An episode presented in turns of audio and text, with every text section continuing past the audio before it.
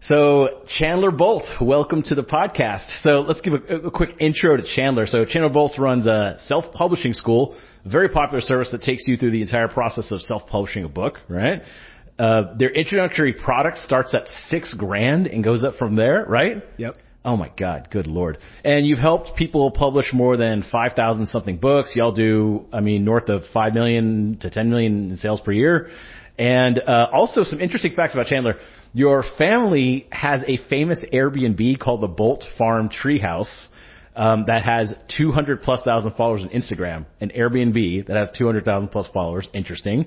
And your brother is a famous rock star in a brand called Need to Breathe. It's kind of an interesting life. Yeah, so it's funny, you know, for people who are watching the video version, this is my brother and I wrote a book. It's the first book, Breaking Out of a Broken System. Hold it up over there. Yeah, so Breaking Out of a Broken System, and it was all about how, because, I mean, this is like kind of tangenting probably what we want to talk about, but, you know, I grew up with my brother being kind of this famous musician, Grammy-nominated rock and roll band, like all that stuff. And so we felt like there were 15 things our parents taught us that we thought were normal, but we got out in the real world and realized that no one gets taught this stuff. And so that's why it's, you know, the first half is his stuff, which is white on black pages. The second half is my stuff, which is black on white pages. And it's his perspective. He's a musician. Mine is a business guy, kind of on these same 15 things. Oh, so, interesting. Do your parents introduce you at family meetings and stuff like that? They're like, this is our famous rock star son. And this is Chandler. He helps people. He just does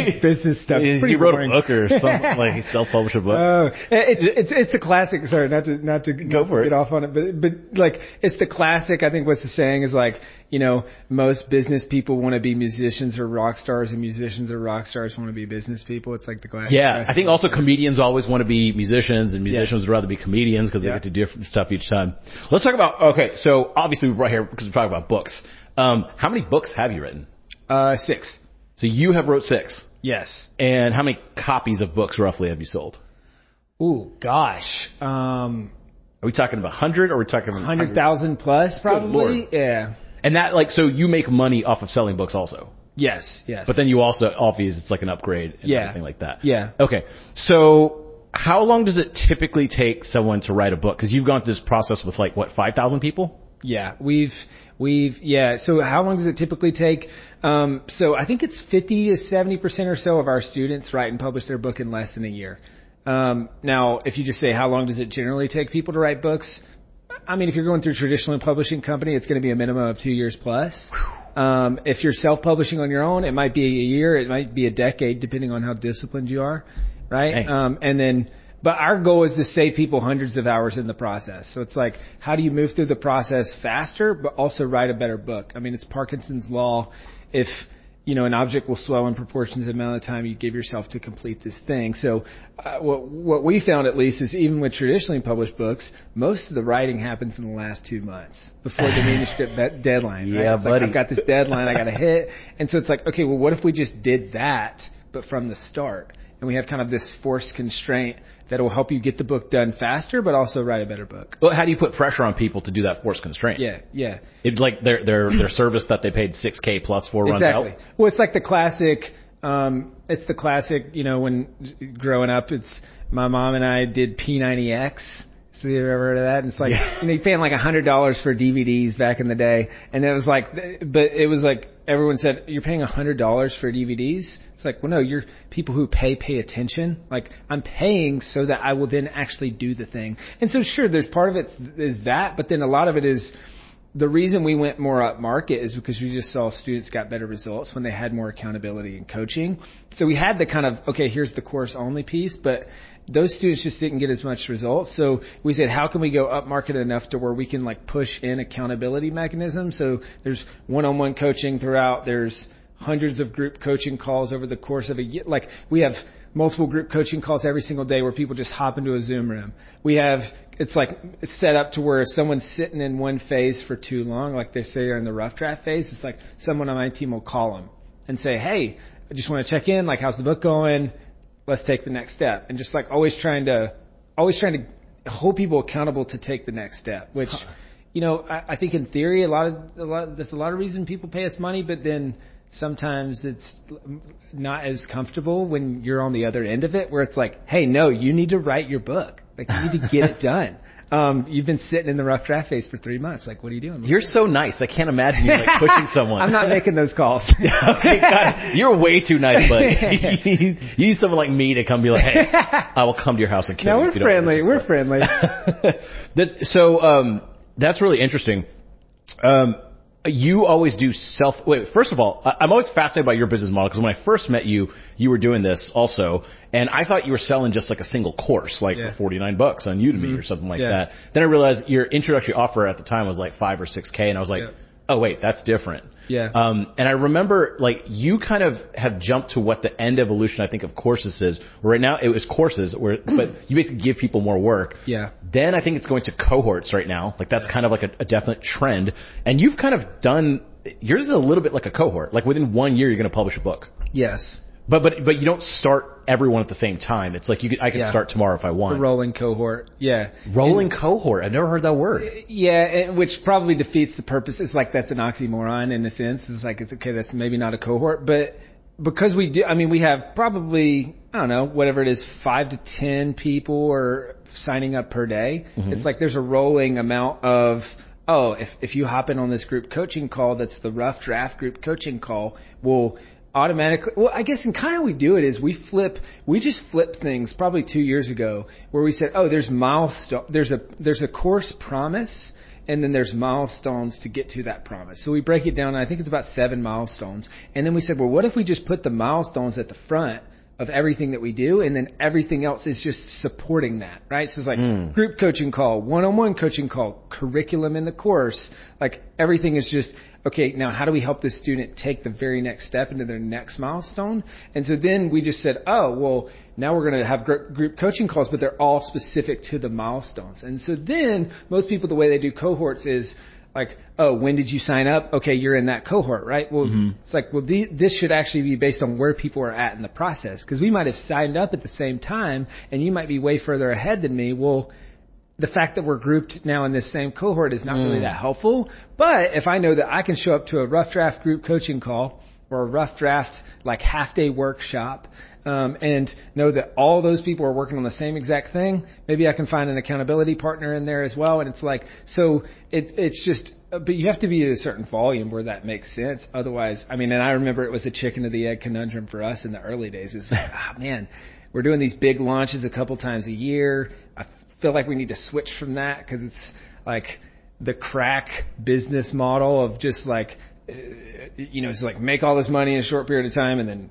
it's just feast or famine. And so we finally broke that threshold, and then it was, okay, now we've got these rolling cohorts, and we can sign people up at any time. And what do you, so with that launch model of courses, I mean, I've seen it a million times, including with myself and a bunch of creators we've produced for, is just like, they do a launch, and the first time a creator does a launch, it works really well, because everyone's like, wow, I've never seen a product from them. They're excited. And then it's like, they're like, wow, that worked well. Maybe this become a business. And they're like, we'll launch it a second time. And everyone's like, all right, okay. And then like the third time. And then like, I'm always like, talk to me the 17th time you've launched this course. You start to get some course launch fatigue. Oh, no doubt. Right? So you fully moved over to just this like rolling cohort, for lack of a better word. Yeah. Interesting. Okay. Yeah. I like that. And it doesn't mean you can't do promotions. I mean, we still do promotions. Like we're in the middle of one right now. It's like this full-time author challenge. And so it's like, it's a 5-day challenge.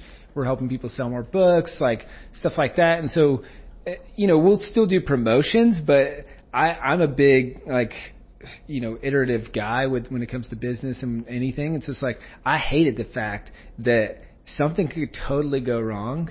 And then that just botches a majority of your revenue, and you're just working up to that for 3 or 4 months. And exactly what you said, it's just launch fatigue. And it's like, man, if I have to hit up my friends one more time to promote this thing, and just like, and then you just feel like, all right, I'm just like, it wasn't for me personally. And so that's why we do the ongoing stuff, and then just forces you to run an actual business and get better. But on the flip side, like, the highest leverage thing that you could do all year is one of those launches. So it's kind of like that. It's true. Like what I alluded to earlier. It's like, I remember someone talking about this concept of crack money, where it's like, their mentor told them is like, okay, what's that thing that you could do in a short period of time that would make a big amount of cash, but you can't keep doing it, right? Because you'll get, so it's like bartending for a lot of people is crack money. It's like, oh my gosh, I can make a ton of money in a short period of time, but if that's not in alignment with your long-term goals and you don't stop and evaluate, well, then you're going to wake up and 15 years later you're bartending, right? But the concept as it relates to like business and stuff is like, for me, I ran a house painting company in college. So it's like my version of crack money in the early days was like, okay, I could go paint a couple of houses and make in 2 days make enough money to pay the bills for a month or two, and then I can spend the other 28 days working on my business, right? So it's like, it's really nice. So similar with launches in the early phase of your business, it's really great to get a lot of cash flowing, but then you wake up and you're like, all right, I can't keep doing this long term. It's not sustainable. I totally feel you. I also get annoyed when people's lists, I get on their list, and at first they're sending a lot of good stuff, and then it's just like a constant launch. And like, we've gone through that too. We're just like, shit, how many sales can we do before people kind of get a little bit turned off? Yeah. Some people never unsubscribe, but then they stop opening as much. Yeah. Yeah, you gotta be really careful about that. Let's get back to the kind of nuts and bolts of books. Your place is called Self-Publishing School. So you specifically went all self-publishing. How come you kind of like eschewed the traditional publishing route? Yeah. And early on it was us versus them. I mean, it was like classic us versus them marketing. And so we were the little guy, the underdog, we're the Uber of the publishing industry. Like, you know, taxis, everyone knew they were broken and no one did anything about it. You felt slimy. You felt like you were taken advantage of. Then Uber came along. Overused analogy, but feels similarly with the publishing world. It's like, okay, everyone knows that it's like you're getting screwed and traditional publishing industry's broken and all that. So like that was kind of the starting point, but it's the riches are in the niches. Like, how do we start very specific and then expand from there? And that's kind of what we've done. So it's, you know, even now it's like, all right, we'll work with some traditionally published authors. And I think in a lot of cases, like what we have to offer, it helps traditionally published authors. But our bread and butter is like putting the power back in the hands of the author and helping them publish it themselves and, you know, kind of control the end-to-end process and all that stuff. Well, I've also been through the publishing process a few times self, and then I've actually, I don't know if you know, but me and Noah were going to co-author a book when we're working on AppSumoTon, and they were going to offer us a seven-figure advance. And the reason is, and we talked to, I think it was like Ramit Sethi's like book, or Tim Ferriss's book publisher guy, and we went to New York and met him, and basically all the book publishing industry wanted was to sell 10,000 books. Is that still the case? Is that a magic number roughly? For for a lot of them, it's 10,000 in week one, so that you can hit some sort of list. Like that could help you hit the New York Times or the Wall Street Journal or USA Today bestseller list or whatever. But then, and depending on the advance, I mean, it's basically traditional publishers are venture capitalists, right? They're going to place 10 bets on authors. One of those books is going to really go, and 9 of them aren't. And so then the 9 of them are upset that they don't have the rights to their book and their books aren't really selling. And then the one of them is upset because they feel like they've sold all these books and they're not really getting paid what they would like to get paid for selling all those books. But I mean, it's the same thing as venture capitalists, right? But then the difference is you have a backlist too. So that's where all the money is in publishing. It's like, okay, the 5 love languages is going to continue selling 1 million books a year till the end of time, right? And so like if I'm a publisher and I own that as part of my backlist, it's recurring revenue business, which not many people would think about books as a recurring revenue business, but they just keep selling. And so it's, all right, how do we cover that the advance is the investment. How do we cover, what's our likelihood of covering that advance and what's the likelihood of long-term sales? And like, that's the business model in a nutshell. I've never heard it described as VC. That makes total sense. Yeah. Wow, that's pretty interesting. And so that's also why you see all of these, like the big 5 or the big 7 becomes the big 5 becomes the big 4, and they're just swallowing up all because these publishing companies are often also owned by big media corporations, you know, pretty much all that are owned by Disney, right? But they're owned by big publishing corporation. New CEO will come in and say, hey, I've got to hit quarterly revenue targets. Let's just sell off this publishing division that isn't that profitable. And on the flip side, the other people are saying, oh, I want that backlist and I want guaranteed future revenue. And so that, I mean, it just makes sense to just swallow up all those publishing companies. That's super interesting. But then Amazon comes around. And so for example, each of these books I wrote in less than 3 months. So this book will teach you how to write better, which is actually a book like about like copywriting. And this one was just like a thesis on like why I picked a day to die when I'm 85 years old. And I wrote both of these in 3 months. And if you look at them, they're super small. Each one's like 48 pages or something. And it's kind of weird. Like it took 3 months to write like this stupid little book, like this tiny little thing.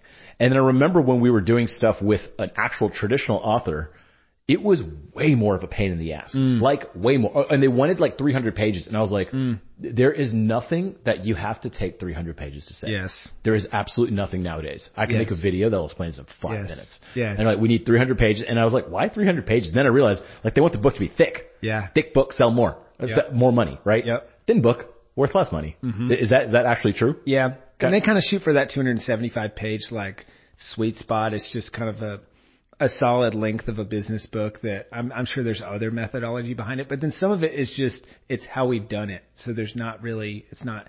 The Five Love Languages, 275 pages. So yours should be 275 pages. Because I remember I read some book, I read a decent amount of books, not as many as you, but I go through a decent amount.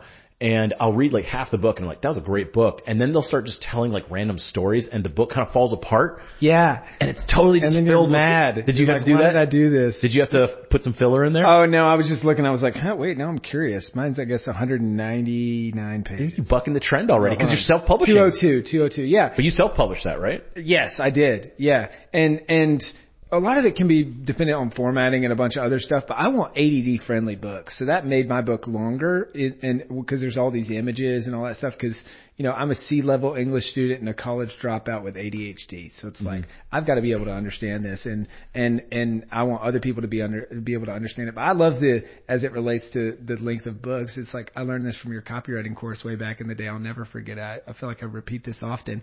But it's like, how long should a sales letter be? I think you answered in one of your videos or something. It's like a woman's skirt, long enough to cover the city, short enough to keep we don't talk about that analogy anymore. It didn't age very well. It wasn't mine either. It was Dirk Sherman. Blame him. It was. I think we actually have to edit out of this. Oh yeah, it's still in here. Oh my God, I'm not even going to show it. But it says, copy is like a woman's skirt. It should be long enough to cover the essentials, but short enough to keep it interesting. It's an old quote. Don't blame me. Look, my team has also said not to reference that quote, but I'm like, you instantly get it. You instantly get it. I mean, why can't we just have analogies? Yeah. Why can't we have nice things? Book was written in 2013, okay? It's not that bad. We'll all live. Man. No, but I totally agree. But here's the thing. Here's the only reason that we originally wanted to go through a big seller. The New York Times bestseller list. Come on. I mean, that's like the scam? Yes. But when you put that on there, I mean, once you get a New York Times bestseller list, I mean, you just put that on the bio, ba-bam. Right? Yeah.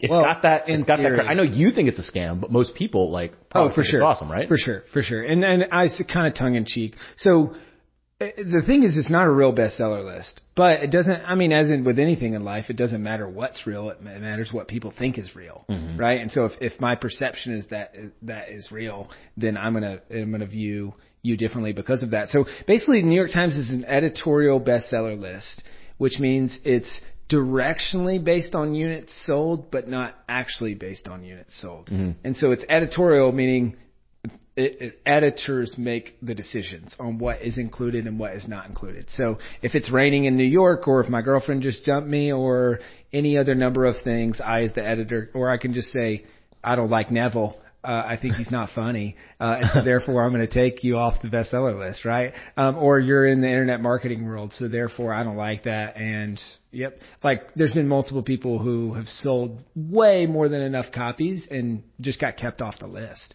And they knew how much the number one person sold, and they sold more than that and they weren't on the list, right? So that's my only beef with the New York Times.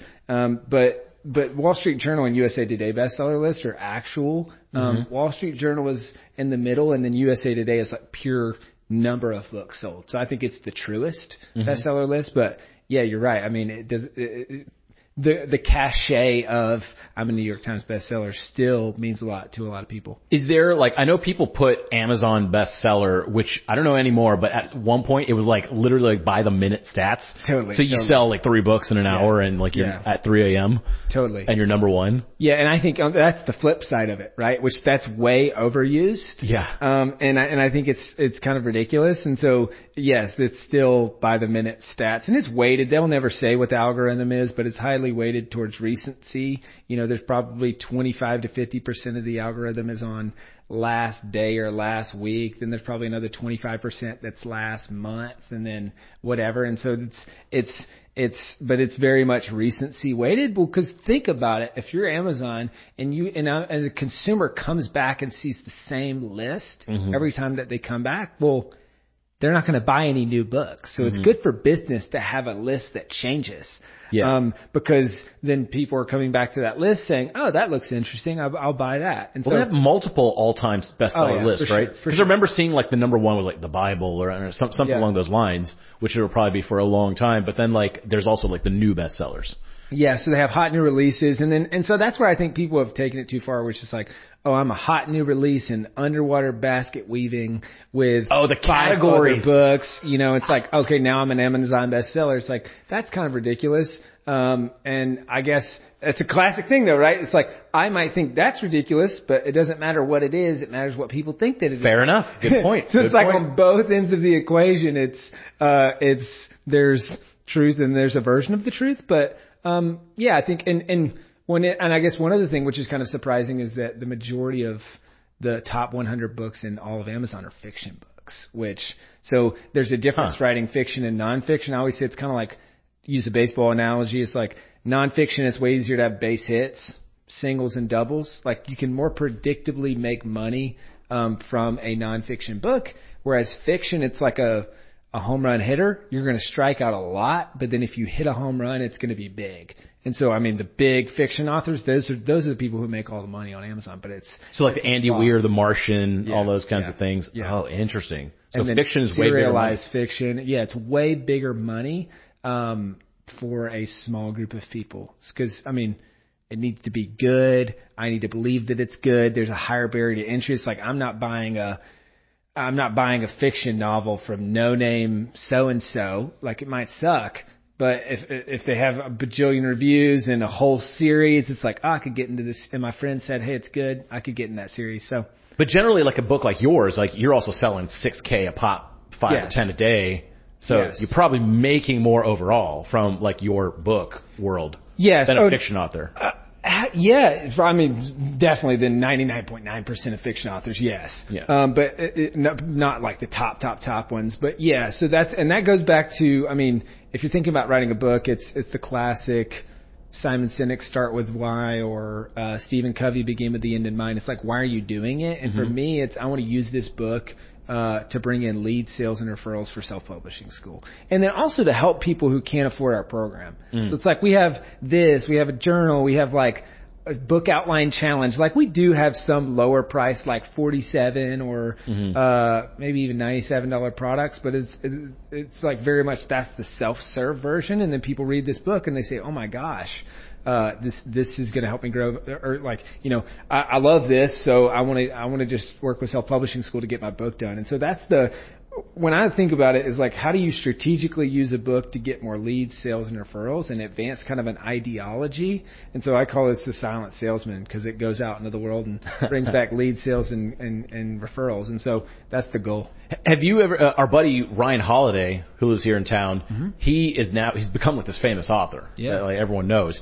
And he had this thing in this book called Perennial Seller, where he said, like, so let's say he has 10 books, right? Which I think he does, something around that area. But he launches a new one, and what happens is, ironically, like, you get a little bump in sales from that new one, of course.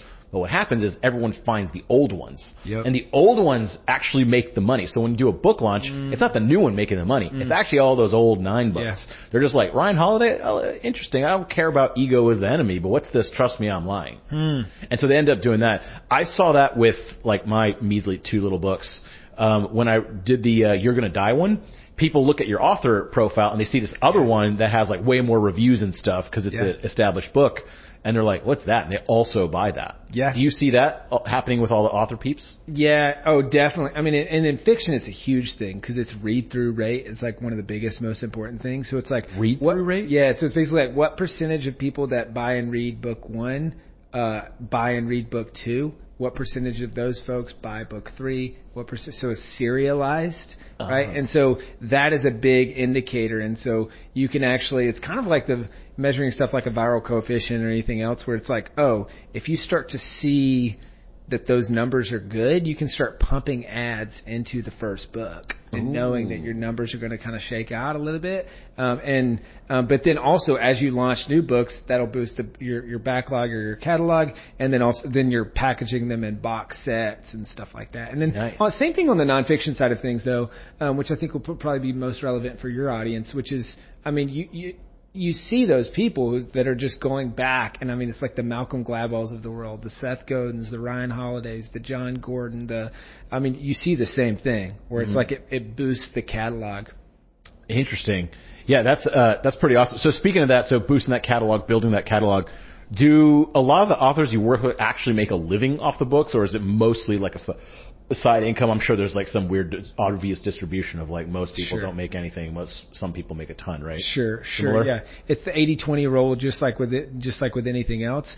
And so I think and that's where I go back to the base hits versus home runs analogy, where it's like, with our nonfiction authors, it's a lot of people like, all right, cool. I'm going to sell some books. I'm going to use this as a platform. Like this is an impact thing for me. This is an authority booster, like the classic, can't spell the word authority without the word author. It's like I'm becoming an author to build my authority, and just stuff like that. But if you are strategically, I think the people who make the most money working with us are like they're strategically using a book to grow their business, or they're like a 1 in 10 like crushing it with fiction book or a few nonfiction books. So it's like, all right, you can either make your money selling books, which you're going to have to publish multiple books. Maybe you'll hit on one, but if you hit on one, you're going to have to market that book like crazy.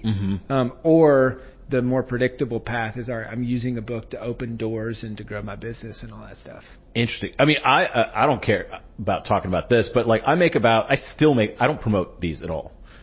This one, the You're Gonna Die one, I never even meant to promote. It's just like a fun experiment I did. This one still makes me about $1,000 a month. I still make $1,000 a month. Between $500 and $1,000. I don't promote it. I don't talk about it. Yeah. I don't say anything about it. I rarely even say I have a book. Yeah. And people go, but I made it, I tried to make it free. Yeah. Of course you have to charge something. Yeah. I was trying to like, can I make it to where people only pay shipping or something? And Amazon's like, you have to charge like $5 or something to even make it worth our while. So I get $1.71 in profit per book sold. And I get, I don't know about you, but does Amazon send you, money to your bank account in different, like, countries? Gosh, so annoying. I get like 17 deposits every month from Amazon, sometimes being for like 17 cents. Yeah, they'd be like, someone in India bought your book, and I'm like, your distribution's only 30% of the book. And after taxes and stuff, it's like nothing. Talking about a first world problem, right? It's like, yeah, it's so annoying that Amazon cuts me 17 different direct deposits every single month. But I could always tell when it comes in because my bank statement is just it says like Amazon IN, Amazon UK, Amazon JP, Amazon USA. It's hilarious. Yeah. But I remember seeing that for the first time, experiencing it when I started selling this. It was making a couple thousand actually a month, and I was just like, I could legitimately maybe live off a $5 book. I was kind of surprised. Now, to be fair, I do have somewhat of an audience already. Yeah. I have an email list, I have a YouTube channel, I have something that I can sell it to already. No doubt. But then the lion's share of the marketing is through Amazon. Amazon markets. I don't pay for it. I don't know how it does it. It just automatically puts me in there. It knows it's a highly bought book based on CTR, I guess, so it shows it in recommended books. Is that what people see? Like most of their books come from the Amazon promotional engine? Oh, no doubt. And that's when it's the stats. I want to say it's something like 70% of all books sold are sold on Amazon.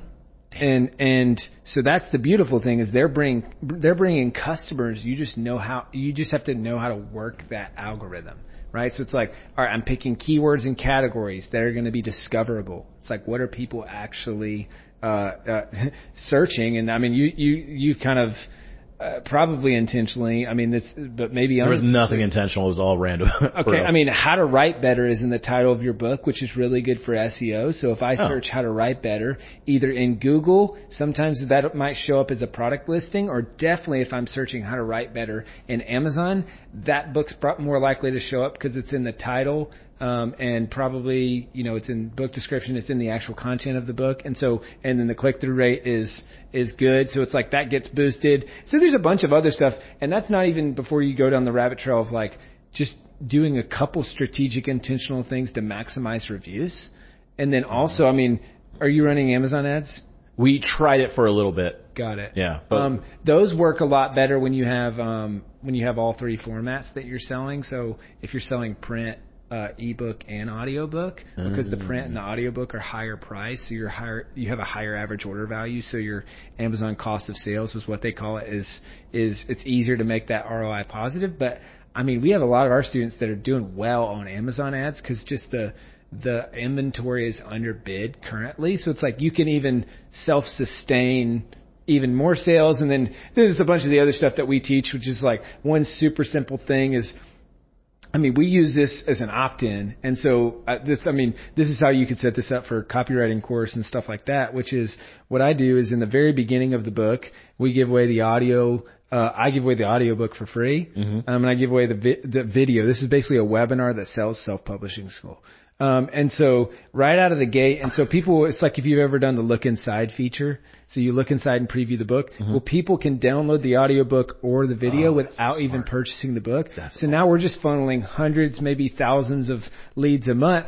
And they don't even have to buy the book. Now, a lot of them will, because some people will think, Chandler's an idiot. He doesn't even know I can get this audiobook for free without even buying the book. But of course I know, like, that lead to me is worth way more than the dollar or $2.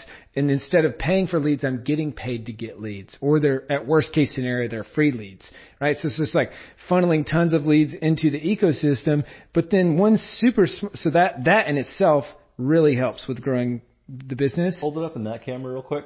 Just hold that thing up so people can see it a little bit. Yeah, nice. Yeah. That is so smart, dude. I've never heard of anyone like exploiting the look for feature for, dude, that is really smart. And because, what's the stat? I want to say it's like 20% of books that get started get finished.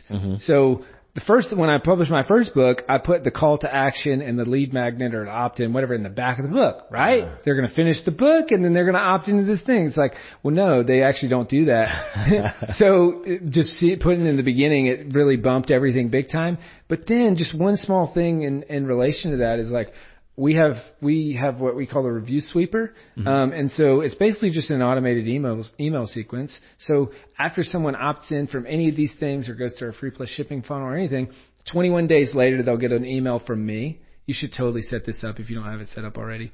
They get an email from me and it'll say, hey, I'm just curious. It looks like you got the book a few weeks ago. Like, what do you think? Do you like it?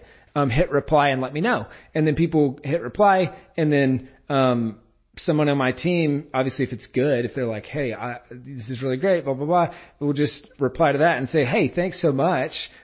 This is really awesome. I'll make sure this gets in front of Chandler.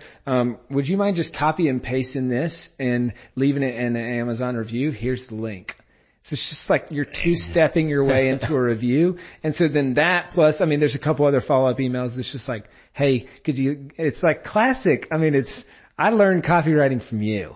So it's like that classic kind of, stuff, or like, hey, final plea, like, I'm not going to keep bugging you, but like reviews really help me as an author, blah, blah, blah. And that just sweeps in reviews week after week, month after month, that sort of thing. I've done everything wrong in this book with like the call to actions at the end.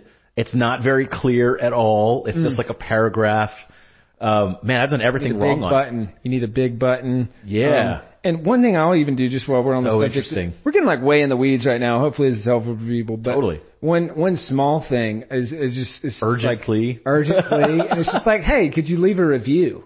It's just like a small prompt at the end, but like this triggers the algorithm, which once that book is, if that book is up against another book on how to write better, but that book has more reviews, your book, well then it's going to rank because Amazon's algorithm weighs very highly towards reviews, right? So it's just like all kinds of little stuff like that to maximize the publicity for. Well, I think we're going to do a company book, like a team effort from some of the top people at the company. I think we're going to do a book together. Nice. I don't know if it's going to be the biggest seller in the world. I think it's going to be fun. Yeah. And I think I'm going to include a lot of these little tricks. I've never actually heard these at all. Nice. Yeah, this is good stuff. All right, so I know we're already going into the technical stuff, so let's go into the technical details of writing a book. I get this all the time. Do people write in Microsoft Word or Google Docs or something else, like when they write a book? Yeah. My blanket advice is write in whatever software that you already use, because this is like one of our most popular blog posts on Self-Publishing School is best book writing software. Yeah. And really the answer, I mean, we have like this whole quiz that people can take and all that stuff to figure out which one it is. And really the answer is which one are you already using? Mm-hmm. And you can get the fastest words on the page.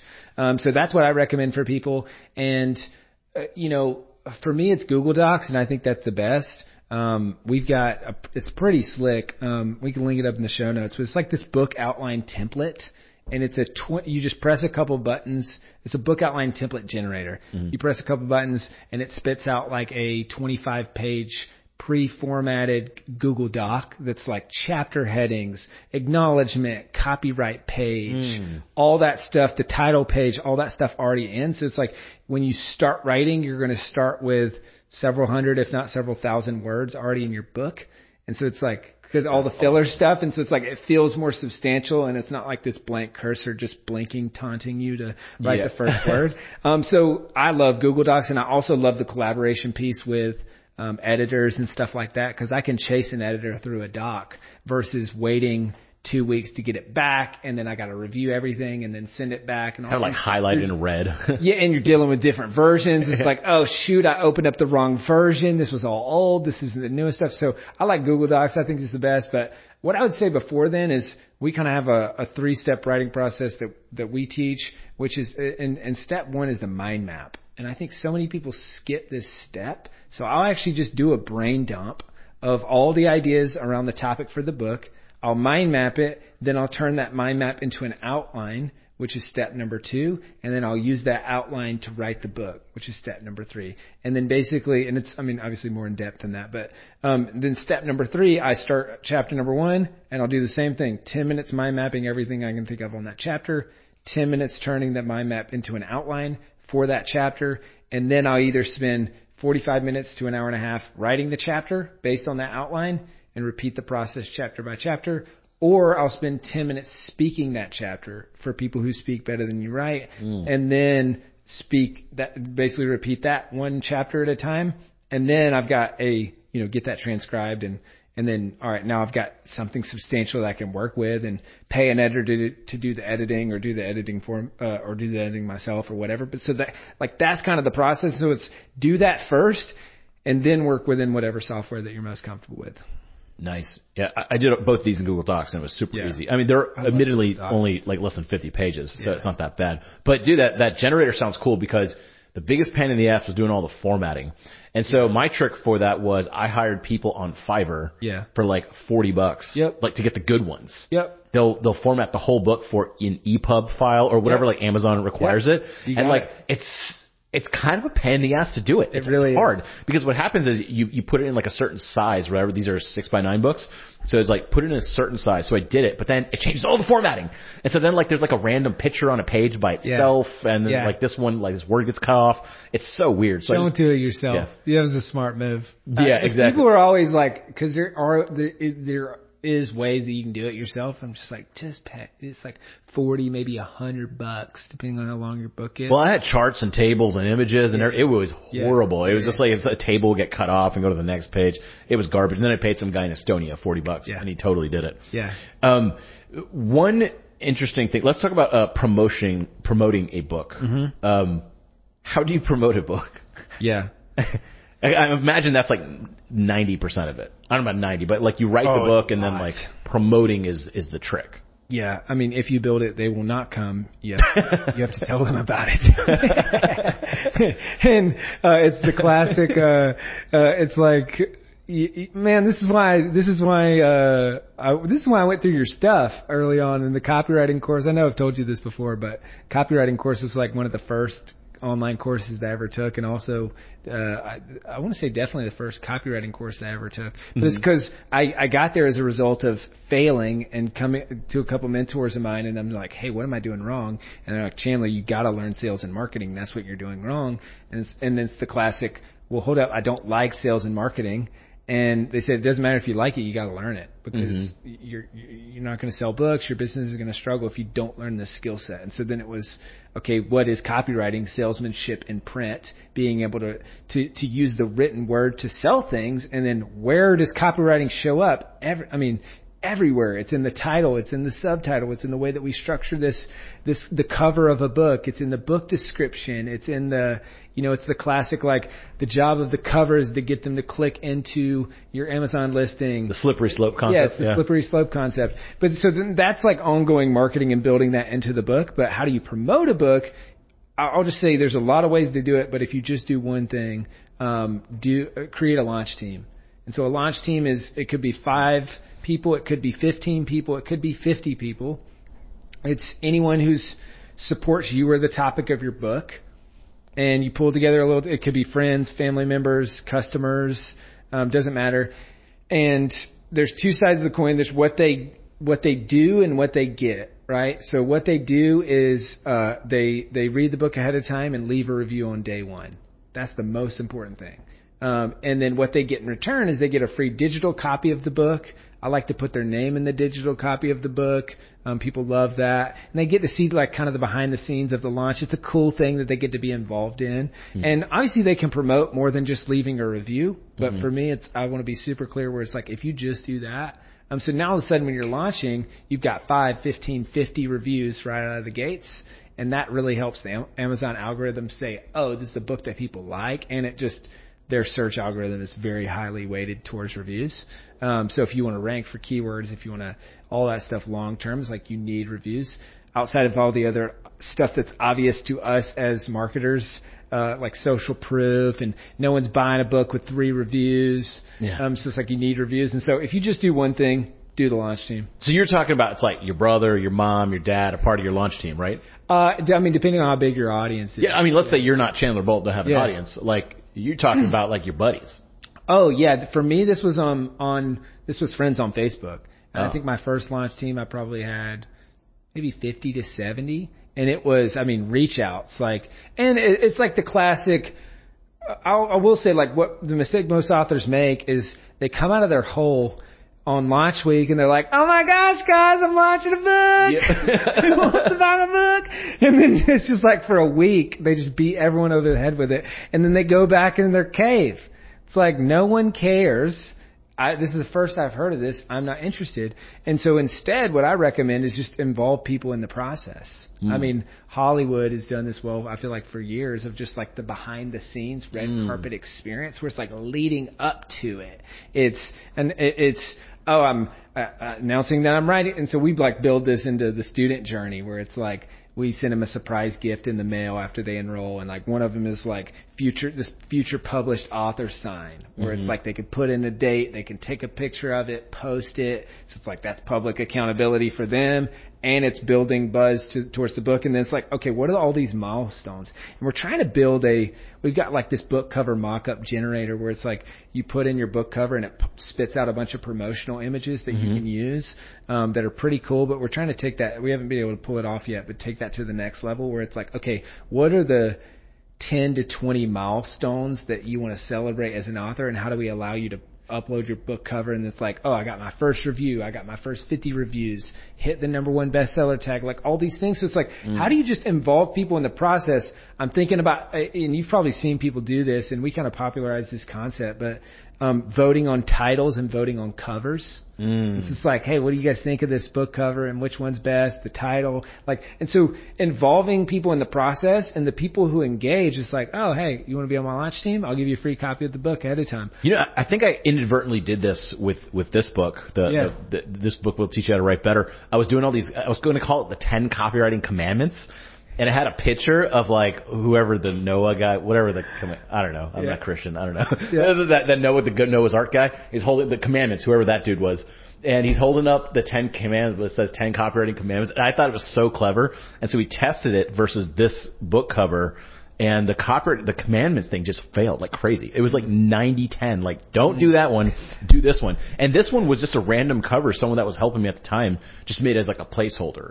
It wasn't meant to be like anything crazy. And man, I mean this even just looking at this cover, I mean this is what we teach. It's like a good book cover does three things. It grabs attention. Mm-hmm. The title is easy to read and it's preferably in the upper third, right? Easy, very easy to read, and it's in the upper third. And then the third thing is does your prospect or potential reader instantly understand what the book's about and whether or not it's for them? Mm-hmm. I mean, this book will teach you how to write better is the title of the book. Yeah. I instantly understand. Oh, look at the back too. It says you plus this book equals write better. Which I think is, this is classic you and like classic your style of copywriting, but it's so effective. And then this book is short, effective, and sort of offensive, but you will write better after reading it.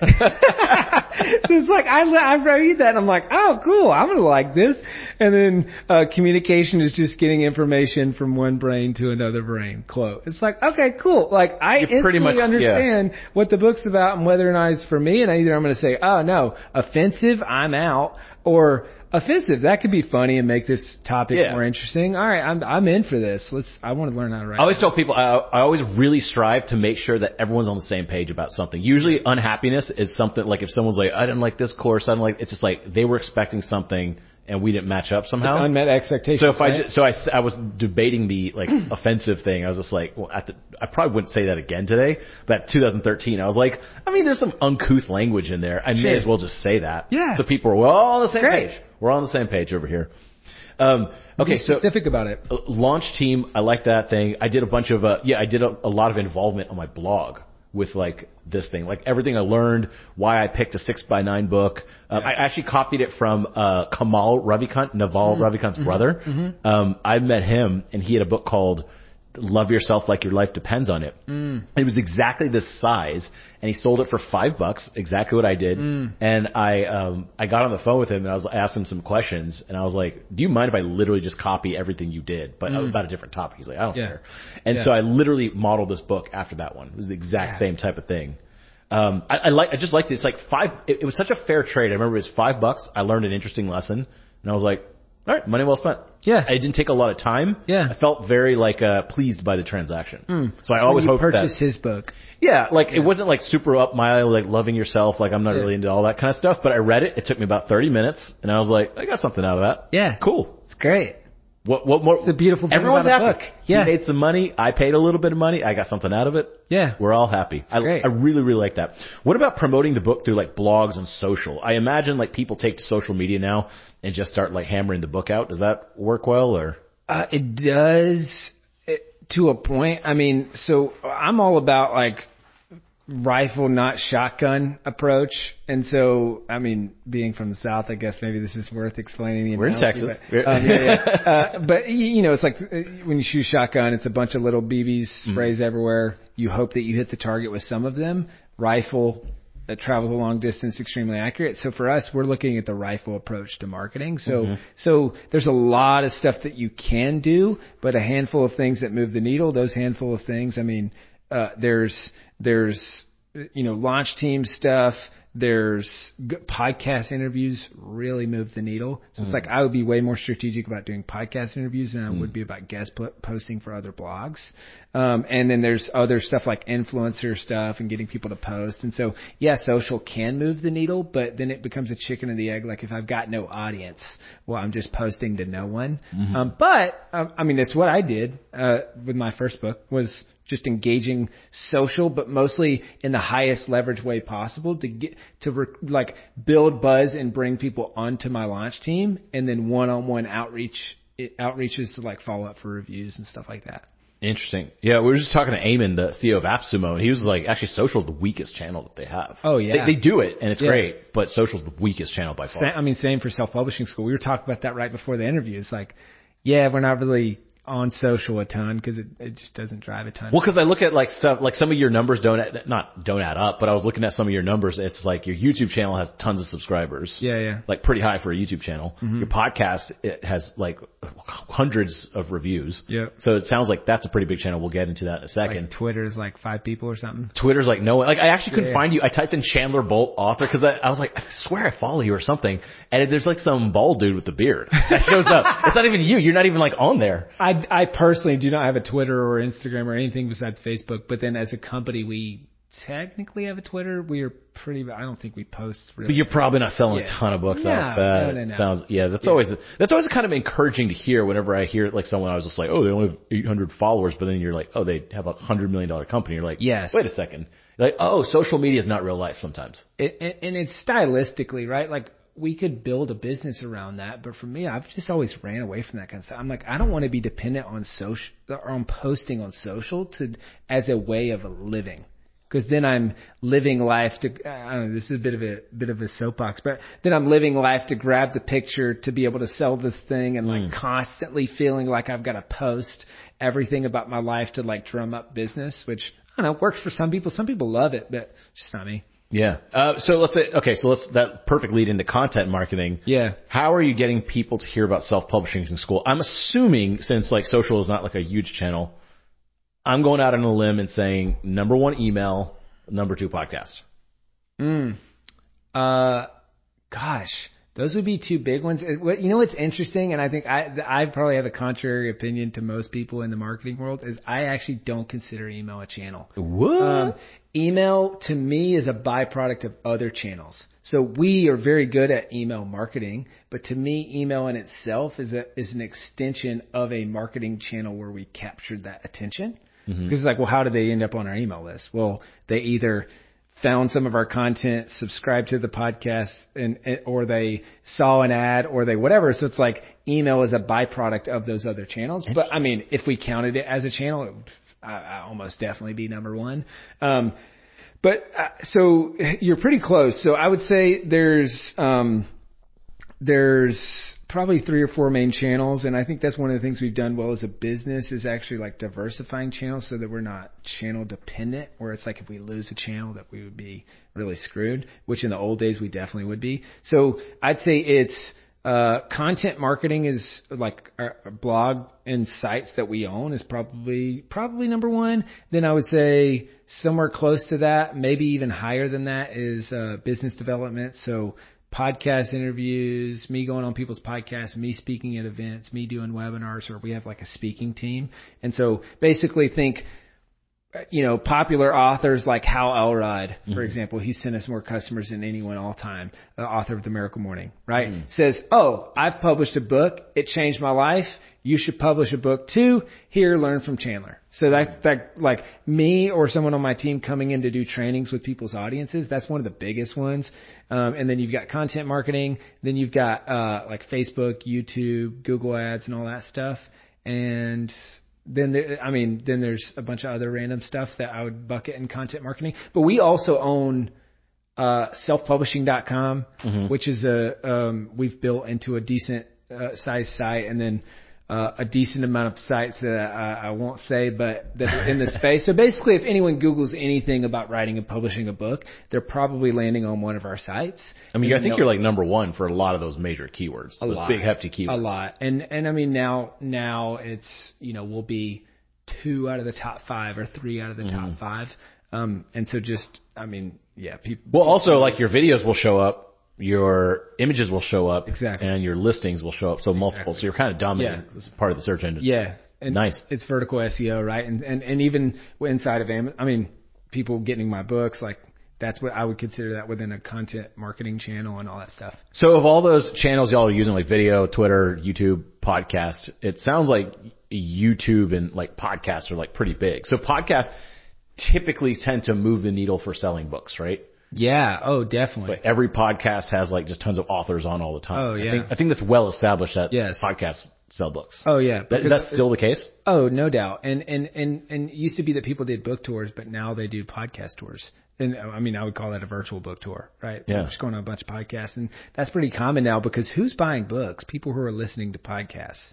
who are trying to better themselves. Oh, so there's a lot of crossover. Right? There's just so much correlation. It's like, if I'm the type of person that listens to a podcast, I'm also probably the type of person that buys books, especially self-help or business or whatever the topic of the podcast is. So podcasts definitely move books. And in the same vein, I mean, this is why we brought the podcast back and the YouTube channel and made that a focus, is because, gosh, a year and a half ago, maybe, it was just a random Monday. And it was like, in the course of the last 24 hours, it was like $10,000 or $15,000 worth of sales, and from the podcast. And it was the last two or three sales that we had. It's like, what in the world? Like, people were, I didn't forgot that the podcast was out there, because I just had backlog of like 50 something episodes. And so I went and looked, and I'm like, hold up, this thing's still getting like 2,000 or 3,000 downloads a month. And it brought us our last two or three sales. Like, what are we doing? Why don't we just bring this back? And for me, it's a Trojan horse to like go build new relationships. And so it's like, I'll bring someone on the podcast. They're like, oh wow, I'd never even heard about Self-Publishing School. You guys are legit. I get asked about how to write books all the time. You want to come and do a training with my people? It's like, cool. Yeah, sounds good. So it's like just building new relationships and bringing in, and it's just cool. That's fun. It's fun. Yeah, this is fun. Yeah. So I'd say, what about the YouTube channel? Would you say the same thing, that people who read books watch the YouTube channel? A little different. Sorry, anyone who's watching this on YouTube. A little different. Chandler's saying you're an idiot. I would say a little different, less of a correlation.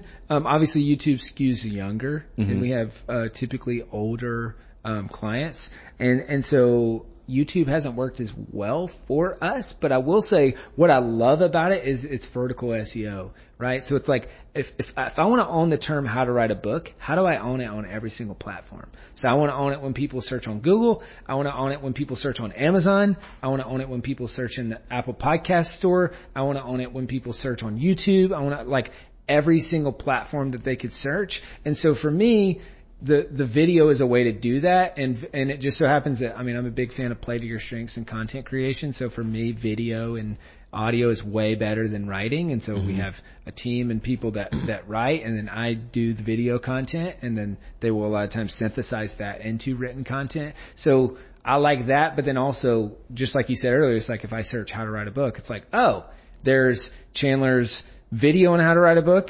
There's the Self-Publishing School's post on how to write a book. There's selfpublishing.com's post on how to write a book. And then there's Chandler's TEDx talk on how to write a book. It's like, boom.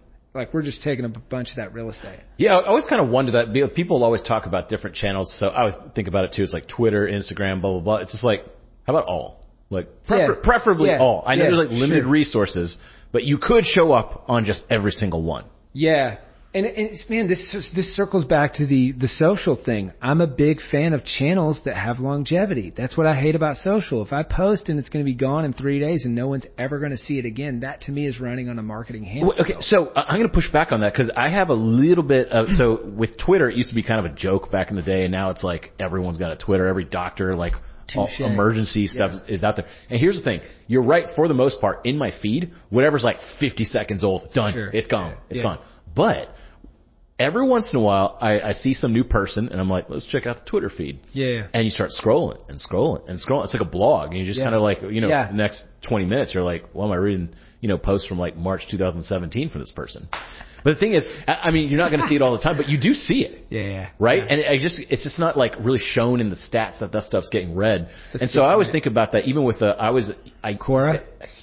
No, not Quora. I used to hate the idea of stories, like Snapchat stories, then Instagram stories, which became popular. I used to hate it because I would watch my friends do it. I'm like, wait, you're putting all that work in, and in 24 hours, it's gone. Yeah. You just wasted part of your life to show this to like vague people, right? Yeah. Now I post stories all the time just because I want to remember them. Totally. And it's kind of interesting. Like, while they do get kind of indexed away, it saves it in the background. Mm-hmm. It saves it in the background. And so for that reason, I'm like, oh, that work isn't gone. If I ever want to, I could put one of my posted stories and have it live there forever. Yeah.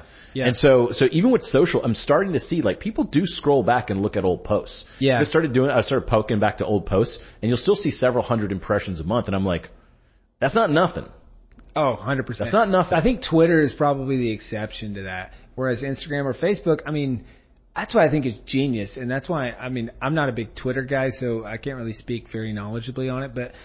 But I think it's, when I lived in San Francisco, I had a friend that worked at Twitter, and it's like, there's no innovation happening over here or over there. How is this a billions and billions and billions of dollar company and growing? It's like the embed and the searchability. Mm-hmm. It's like, you're not seeing that often Instagram posts or Facebook posts embedded on a piece of content mm-hmm. that then will rank and then will come back. Like, people keep coming back to that thing, but you see tweets embedded on posts, and it's searchable. And I think there's a better argument for that. But for me personally, outside of that, it's like, how do we create a piece of content that lives forever, that keeps bringing back viewers, subscribers, all that? And so that's why, you know, circling back to what, the YouTube piece is, it's very searchable, and Google owns it. Mm-hmm. So obviously they're going to show it, and it's going to keep bringing in. And it sounds like, I was looking at your stats, just spying on it, and you get like 200K plus worth of free search engine traffic a month. And that's just for content, not even considering YouTube. Oh, no doubt. Which would probably make that number even bigger. No doubt. I'm assuming you get a ton of email signups from like those big hefty articles. Like, I'm assuming how to self-publish a book. Yep. It's probably a big one. Yep. I looked at the traffic stats. It was pretty nuts on some of those. Yeah. So I'm assuming you made a lot of your emails and stuff from just like single posts like that you probably wrote a couple years ago and refresh every once in a while, right? Oh, gosh. Thousands and thousands and thousands of leads a month. Wild. I mean, yeah, maybe north of 10 to 15,000 leads a month, off of content stuff. Yeah. Damn. Content still definitely works. So let's talk about the podcast. So your podcast, you got like 500 plus reviews, and that's just on Apple alone. And I'm sure Spotify has some, and Stitcher and whatever. You said podcast is a big channel. Like, what works on podcasts? And I'm just asking selfishly too. Like interviews like this, does that work? Or is it when you sit down and talk about, I'm Chandler Bolt, I'm going to teach you how to do something. Like, what works better? Yeah. And we don't have a ton of great tracking on that. I would say, I like to have a mix of big guests. So it's like that, and cause we're also, and that's why I like publishing it on, YouTube as well, because it's searchable. Mm. And a lot of times we're better at SEO than the people that we're bringing on, the authors. So then we can start searching for their name, we can start ranking for their name, for their book, for like all this stuff on YouTube itself. And so when people were searching like, oh, Gary Chapman, 5 Love Languages, it's like, oh, here's this interview with Chandler Bolt, who interviewed Gary Chapman of 5 Love Languages. Like, and so that helps our discoverability, and introduces us to new markets. And so I like that component. And so it's like this mix of that, then bringing on successful students as case studies. That works really well. And so then people see it, but I don't do it in a spammy, like, and tell us how horrible your life was before self-publishing school and how amazing the program was. And like, it's just an infomercial for 45 minutes. It's like, you know, there's a couple calls to action, but it's like, all right, let's talk about you and your book and your experience and all that. So that works pretty well. And then sometimes bringing in subject matter experts, like on my team, mm-hmm. like coaches of specific, like we have a children's book school program, or we have a fundamentals of fiction mm-hmm. and story program. We have a sell more books program. So it's like, all right, let me bring in the coach that runs the children's book side of the company to talk about children's books. And then it's like, oh, do you want this person to coach you? Book a call with the self-publishing school team, and, you know, let's talk about working together. And it's like, oh, that person I heard on the podcast could be my coach helping me with my book. So like that works pretty well with a very clear call to action at the end. Oh, that's interesting. What's the cadence that you're putting out podcasts? Is there like a one a week? One a week? Yeah. That was just always the case? Yeah, pretty much. I think it's the right cadence, although a lot of the algorithms are, you know, favor better or more frequent posting, because it's like every time you post with a whole subscriber deal, it boosts downloads. And so this one, but then I think people long-term get tired of that. And so then it just inverse, like it's a short-term spike if you do it that way. But for me, I don't want to run on a hamster wheel. It's also hard. Multiple interviews per week. Sure. I mean, just even this, like you got to schedule everyone's time together and you got to edit and put, like, I don't think people realize like how many steps there are just to uploading a video interview. Yes. It used to take us like a week. We're trying to get it down to like a day. Yeah. That's a whole process. Yeah. I'm assuming you figured the same thing with podcasts, just getting the guests on board, figuring out like after 60 guests. Yeah. Who's left? Who are you bringing on? Yeah. It's like, then you're bringing on Chandler Bolt. I mean, jeez. Oh, we're at the bottom of the barrel here, man. Just kidding. No, I brought you on for, like, subject matter. Like you said, it's kind of like a thing. Well, one, we live really close, so it's kind of fun to hang out. But two, it's also like we were thinking about a book, and I was curious about book stuff, and I was like, well, he's like the best person on books. Yeah. That's what I love about doing this is like all the smartest, most successful people write books. And it's like, I have this skill set. And so it's an inroad to any of those people because I have a thing that I'm like, hey, I can help you. And you know what's interesting about that? Nomadic Matt, one of our buddies who runs a big travel website. Mm-hmm. He says he purposely does not go to a lot of travel conferences because at a travel conference, everyone's like the travel guy and everyone knows where to go in Santorini. Yes. But if he goes to like a business conference and he's like the one travel guy, he's the travel guy. Yes. Same with our stuff. With biz dev, I mean, back when events were happening a lot, we don't go to writers conferences. Mm. We go to entrepreneur conferences or we go to chiropractic conferences. We go to like stuff like that. Oh, and interesting. Those go so much better because those are people who are like, oh my gosh, that it's less market sophistication, right? Because they're not having a bunch of people that speak as often as I do come in and speak. So it's like, I'll come in and speak and they're like, oh my gosh, this guy was unreal. And I mean, cause we just sat through 5 chiropractors giving like a boring talk. It's like I come and set the room on fire and then people are like, oh my gosh, I want to work with this guy. So it's like the same thing. And those are the people honestly that can benefit the most from a book. They're probably not going to have like some hit chiropractic book, but when you write the book on chiropractic, you get 35 reviews. It's a big deal to someone like a random chiropractor. Well, not only that, but it's like we'll teach. It's like it goes back to the whole lead sales referrals thing,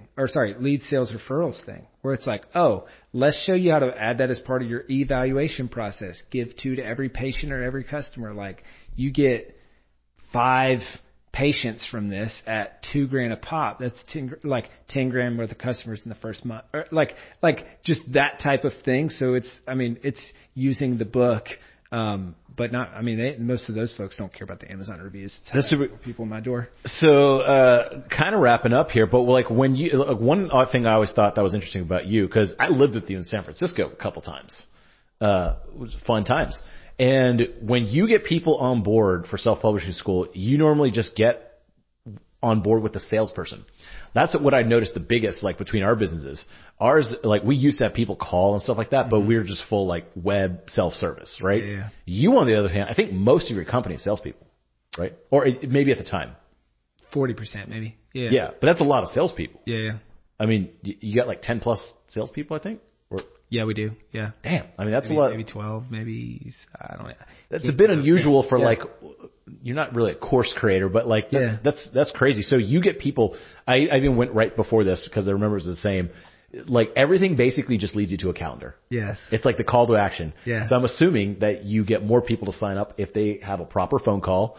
I assume it self-selects people who aren't serious. Yes. You know, they're not going to get on a phone call if they're just dilly-dallying. Yes. And so your whole business, your whole website, if you go to what, Self-Publishing School? Yes. You Self-Publishing School, it'll probably get you to a calendar within like 2 or 3 clicks, right? Yes. That's what it seems like. No doubt. So that's just still the #1 way. That's the model, yeah. And I think it just works better in a lot of ways. I mean, because we're just such a high inbound company. I mean, we talked about all the leads. So we're not, I mean, I don't have a sales team doing any outbound or any cold calling or whatever. We do warm calling, which is like, these are people who have given us their contact information. But the end goal is like, all right, how do we, cause it's people don't want to make a $5,000, $6,000, $10,000 purchase. Just like, all right, cool. I'm just putting my credit card into this form. It's like, they want to talk to someone, right? Yeah. So that helps, but then it's also helpful for the customer or the prospect, and we're able to be selective. So it's like we're qualifying people on those calls too. So it's like, hey, are you going to actually do this? And or like, are you going to implement this? And so it's like we're able to be selective. We're able to help a ton of people who don't even enroll. And then it's just more efficient. Now the flip side is you got to be good at hiring and developing a sales team, which I think is probably a bit of a defensible note that we have. Mm-hmm. It's like we can build an organization that recruits, that trains, that develops, a really good sales team. But then by doing that, that feeds a lot of so much of what we're able to do in the rest of the company. Cause there's higher margin. We can invest in R&D. We can do all that, all the other stuff. Yeah. That's awesome, man. Well, let's do a quick little, random questions first, and then we'll do a little lightning round and wrap up. So, random questions. Your family-owned Bolt Farm Family Treehouse has 205,000 Instagram subscribers. Yeah. For a freaking Airbnb. Yeah. What the hell? Yeah. The heck? What's going on? It's, yeah. So we were talking right before this. So, I mean, talk about play to your strengths. I largely ignore social, and my brother and his wife are unbelievable at it. And so obviously my brother plays in a Grammy-nominated rock and roll band, Need to Breathe. So that certainly doesn't hurt. Mm-hmm. But they built the first one on my parents' property. Like, this is where I grew up. And they did marketing for it, and it got booked out like 6 months in advance every single day of the week. And it pretty much stays booked up. And so they said, oh, wow, we've got something here. And my, so it's kind of a mix of, so, yeah, my brother's a really good designer. He's the creative one. Mm-hmm. And then they've done a lot of really good stuff with marketing. And then his wife's super talented. And they you know, she comes from a TV background. And so they kind of did that. And I did an interview with them on the Self-Publishing School podcast. It's like influencer marketing and PR, because that is their bread and butter. And then what they'll do as well is they'll do a giveaway. So they have like Tim Tebow posted about it, though, whatever. And it's like, oh, we want to do this giveaway. And especially during COVID, it was like, hey, we want to give away a stay at a treehouse to like, a essential worker who really deserves it. And so it's like nominate. And so someone like Tim Tebow, it's like, or whoever, I mean, they do this Florida Georgia Line, like all these big celebrities, will post about it. And for them, it's like, hey, I'm hooking my audience up with this awesome thing. And then they'll just get, thousands, tens of thousands of followers, and tons of bookings. And so now they just opened up, their Chattanooga location. It's 8 domes and 2 tree houses. They were just on the world's best vacation rentals. Like a Netflix show. Yeah. Right? New Netflix show, like all that. And it's just, the flywheel's spinning and business is booming. What does that farm go for per night, roughly? $300, $400, $500 a night, something like that. That's not bad. Depending on which one. And I mean, it's a unique, unforgettable experience. Yeah, it looks wild. If you want to check it out. Oh, it's crazy. Wait, BoltFarmTreehouse.com. Yeah. Yeah. Dang. And it has a website and everything. That's pretty awesome. Sweet. So let's do a quick lightning round. So I'm going to time you on these. We use them as like YouTube shorts. So that's what I'm doing. So I'll time it. No pressure. We could redo it if we need. So I'll ask a question and then we go. So I'm going to do the how to get 100 reviews for a brand new book. All right. So how would you get 100 reviews for a brand new book? Launch team. I would get 125 people on a launch team. These are people who support you or the topic of the book. I'll give them a free digital copy of the book in exchange for a review immediately when it launches. Second option is if you have an email list, obviously, is I would say enter to win a signed copy of this book. I've actually done this. I got 188 reviews in 48 hours. So enter to win a signed copy of the book. Click this link that's going to take you to the review page. Now, you have to be careful because you can't incentivize reviews. So just say you're going to enter to win just by clicking this link. It's going to take you to a review page. If you'd like to leave a review. That would be amazing and unbelievably helpful. But you don't have to. And then boom. For me, that was 188 reviews. Nice. That was actually a good answer. This one was a little bit vague. So how would you write a book from start to finish? Is that something you can answer in a minute? Is that too vague? Sure. All right. So, how would you write a book from start to finish? So I would do 3 things. I would mind map, outline, and then write the book. All right. And so I'm going to mind map all the ideas I have on this topic. I'm going to turn that mind map into an outline. That's step number 2 is the outline. And then step number 3, write the book 1 chapter at a time. Do the same thing, mind map everything I can think of on the chapter, 10 minutes turning that into an outline, then 45 minutes to an hour and a half writing the chapter, and repeat that process chapter by chapter, or 10 minutes speaking the chapter, repeat that process chapter by chapter. You get the draft done in as little as a weekend. You pay an editor. You get the book produced. You launch that bad boy. Done. I'm going to use that method. Thank you. And then this ideas one. So let's see. How do you get ideas to start a book? Yeah, so there's 3 or 4 questions. I call this the idea finder. So it's what do you get paid for? What's your expertise? So if you run a job, or if you work in a job, or if you run a business, you know, what is that knowledge work that you do? We're all knowledge workers. If I were to try to do what you do today, there would be this gap between me on day one and you. And That Gap is a really great book. So that's the best place to start for most people. Second one is a business owner. What are the broken record conversations that you keep having just over and over and over again? This is either sales conversations or onboarding conversations. The best way to stop talking about it is to write a book on it and then just point to that. And guess what? That'll also be the best business decision you ever make, because it's going to bring in tons of sales for your business. And then maybe what are you passionate about, or what do people come to you for advice on as like a last ditch effort if you can't think of something with the first two. Nice. That was actually a really good answer. Let's see, man. Chandler Bolt, thanks so much for joining. Where can people find you? What was the website, the socials that you want them to follow? Yeah, so best place would be go to self-publishingschool.com. That's the main place where we're putting out content and that sort of thing. We've got our pillar post on how to write a book is like kind of the main place. You can get a free copy of my book published there. We've got free training there, all that good stuff. If you're interested in chatting with my team about potentially working with us, it's self-publishingschool.com/apply. All roads lead to booking a call, as we talked about earlier.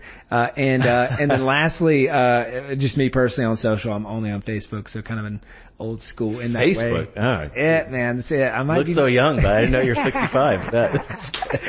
I might be making an Instagram soon. There's so much social pressure. I've resisted for so long.